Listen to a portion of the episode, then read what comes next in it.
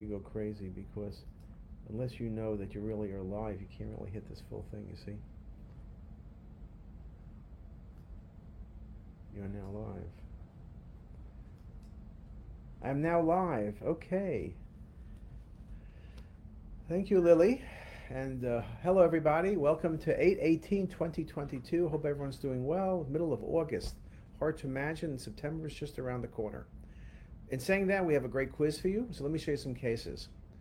Um, this is a great case. Multiple low density lesions in the liver in a female who's 30ish with abdominal pain. What would you think about? If the patient was febrile, you could think about abscesses, right? A patient had surgery, patient had abscesses, IV drug abuse. Patient had a known primary, you think about metastatic disease like colon cancer or many other primary tumors. It doesn't look like multifocal hepatoma, it does not look like hemangiomas, FNH, or hepatic adenomas, lesions all that can be multiple. It's not cysts, it measures about 70 Hounsfield units in terms of attenuation or so. And the rest of the abdomen looks pretty good. It's really something in the liver.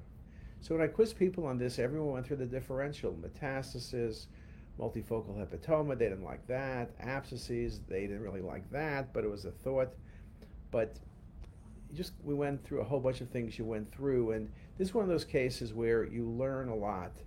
It's a very unusual diagnosis, epithelioid hemangioendothelioma of the liver. It's a tumor, primary, it's like a vascular tumor of the liver, intermediate malignancy, somewhere between hemangioma, which is benign, and angiosarcoma, which is very aggressive. It's an interesting tumor. It's young to middle aged women, can be diffusely infiltrating the most of the time is multifocal disease, very much like you're seeing here. Again, it's an unusual tumor, but again, we all learn something. If you see multiple hepatic lesions in a patient with no known malignancy, no cirrhosis, and particularly if it's a female and it's younger, got to think about this EHE, epithelioid hemangioendothelioma of the liver. Again, when you do conferences, we want people to think. So the most important thing is to think about what the differential diagnosis is, not specifically to think about did you get it right or wrong. Okay, and again, could be infiltrating multiple lesions is the most common appearance. Good article, Insights into Imaging. That's out of Europe, that journal. It's kind of like the radiographics of the ECR. Next case, weight loss. So I stuck with the liver theme. There's a mass in the dome of the liver when you look at the axials, it looks like it's somewhat vascular but well defined. And when you look at the coronals, it also looks well defined. Maybe a pseudocapsule, it's somewhat vascular. When you look at the MIP imaging, and I love MIP for looking at the images of the liver or kidney, because look how nicely you see the neovascularity. That's not the vascular appearance of FNH where there's a central vessel. It's not the appearance of hemangioma where there's peripheral puddling. It's not an AV malformation. This is bad looking vessels. This looks like malignancy, mass in the liver, even though there's no cirrhosis that we could see, vascular, well defined pseudocapsule. Lesion washes out. You see the pseudocapsule well there. What are we dealing with? Hepatoma. Vascular lesion, even in younger patients. This patient was 30 ish, and I was having a theme of the talk, which were lesions in younger females, but hepatoma is still at the top of your list for many things, particularly if a patient has cirrhosis. Another case right up a quadrant pain, a markedly vascular liver lesion, and then there's something in the porta. Now, if that was the pancreas, you would say a neuroendocrine tumor metastatic to the liver. So it's a thought. But if it's liver, what do you think about? Hepatoma. Hepatoma is very vascular at times, but not with vascular nodes like this, um, a classic hepatoma that is, it doesn't look like a hemangioma, it doesn't look like FNH. If it's hepatic adenoma, which it could be, then it would be a malignant transformation of hepatic adenoma into malignancy. Metastasis, let's say angiosarcoma perhaps, metastatic neuroendocrine tumor with nodes and liver is a possibility. Here's just a few more images very nicely showing that the pancreas is okay. Those masses are peripancreatic and represent adenopathy. There is some calcification of the lesion, best seen on the MIP imaging.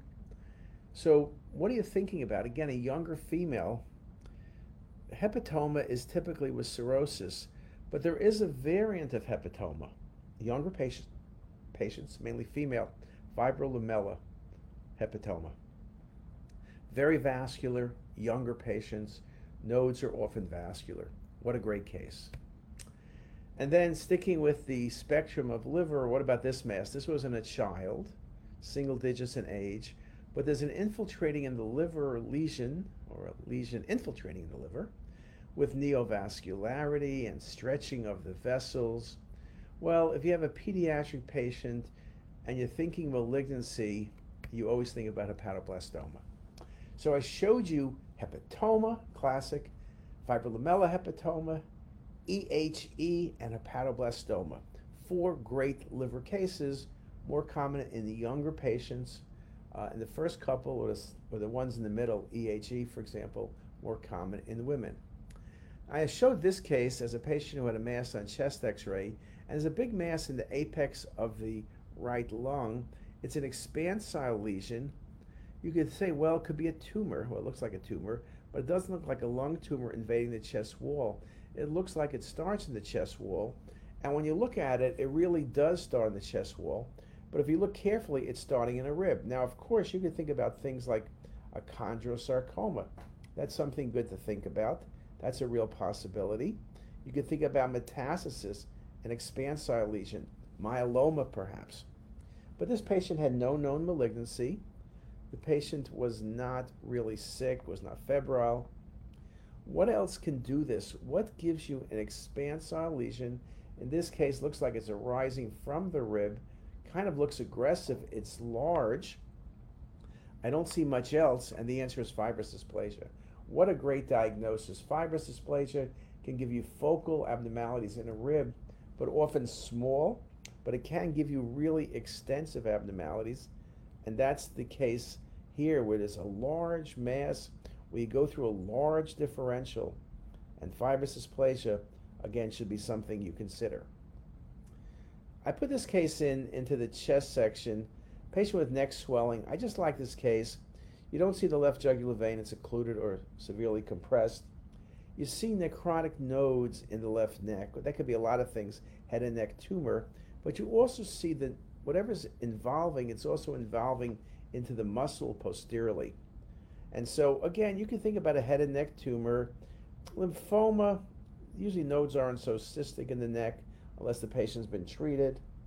But one thing you should consider, and this patient also had a cough and fever, which again could be lymphoma, particularly if you had mediastinal adenopathy. But one thing to consider is infection. What gives you low density nodes? What gives you cystic necrotic nodes? Everything points to TB. And TB can occur in the neck, it can occur in the spine. Obviously, we think about the lungs, but it can occur in the abdomen, look like mesothelioma. Could occur in the liver and spleen, but necrotic nodes TB was the answer for cystic neck nodes. Great case. Another case, rule out dissection. The key thing here to notice is look at the patient's left atrium. There's an outpouching from the left atrium into the right atrium. Now you might think about a patent ductus, not a patent ductus, you may think about a patent foramen ovale, PFO, but you don't see that jet stream. It looks like just something bulging in to the patient's right atrium very nicely shown, and that's an atrial septal aneurysm. Sometimes they have to repair those, but again, the key thing is not to confuse it with a patent foramen ovale, which always needs to have surgery. Patient with chest pain and shortness of breath. I'm going to show you three cases.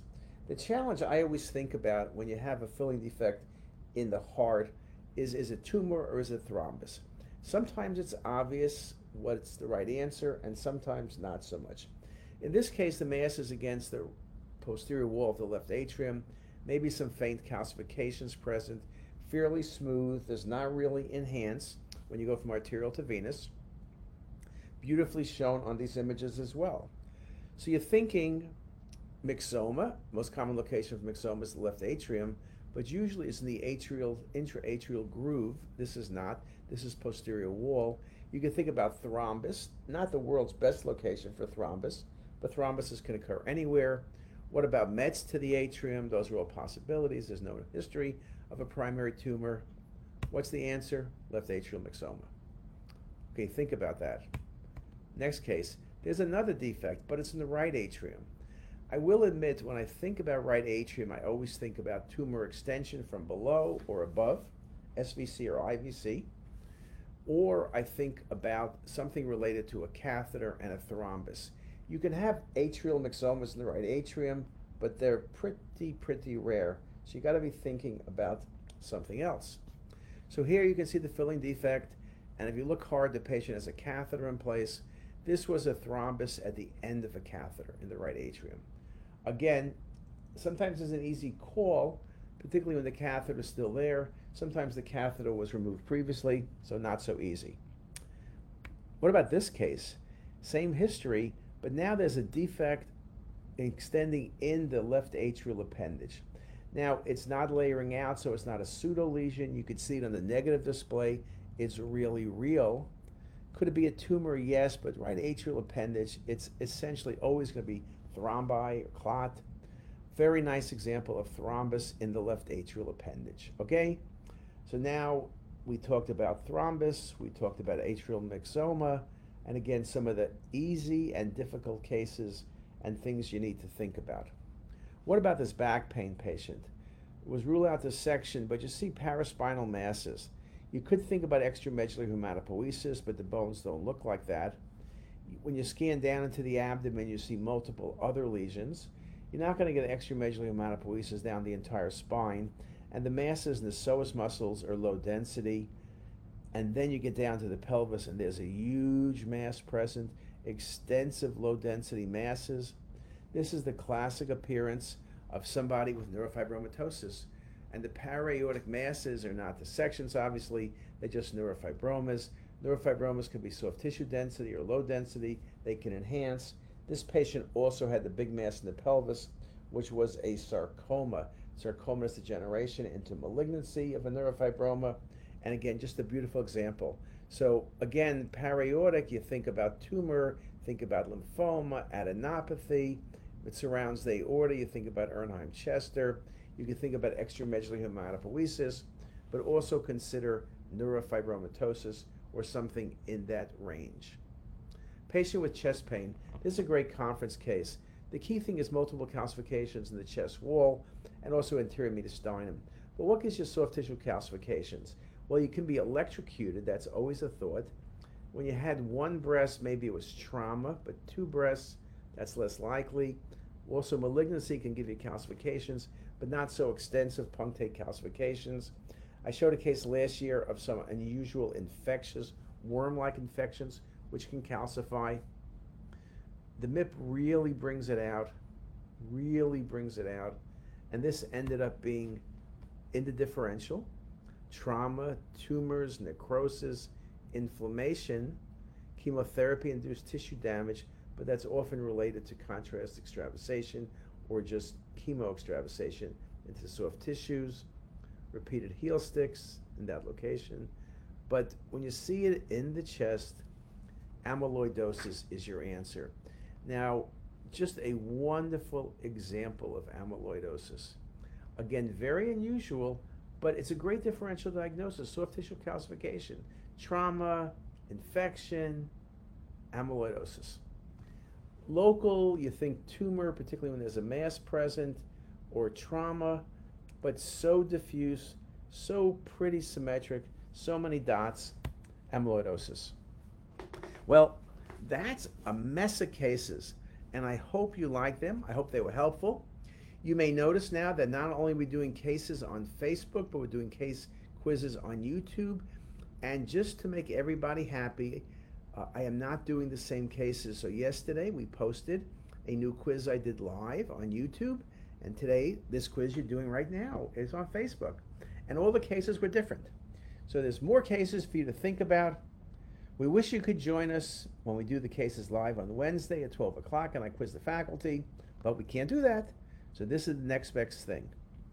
And I hope you have a great day. Thanks a lot. Bye.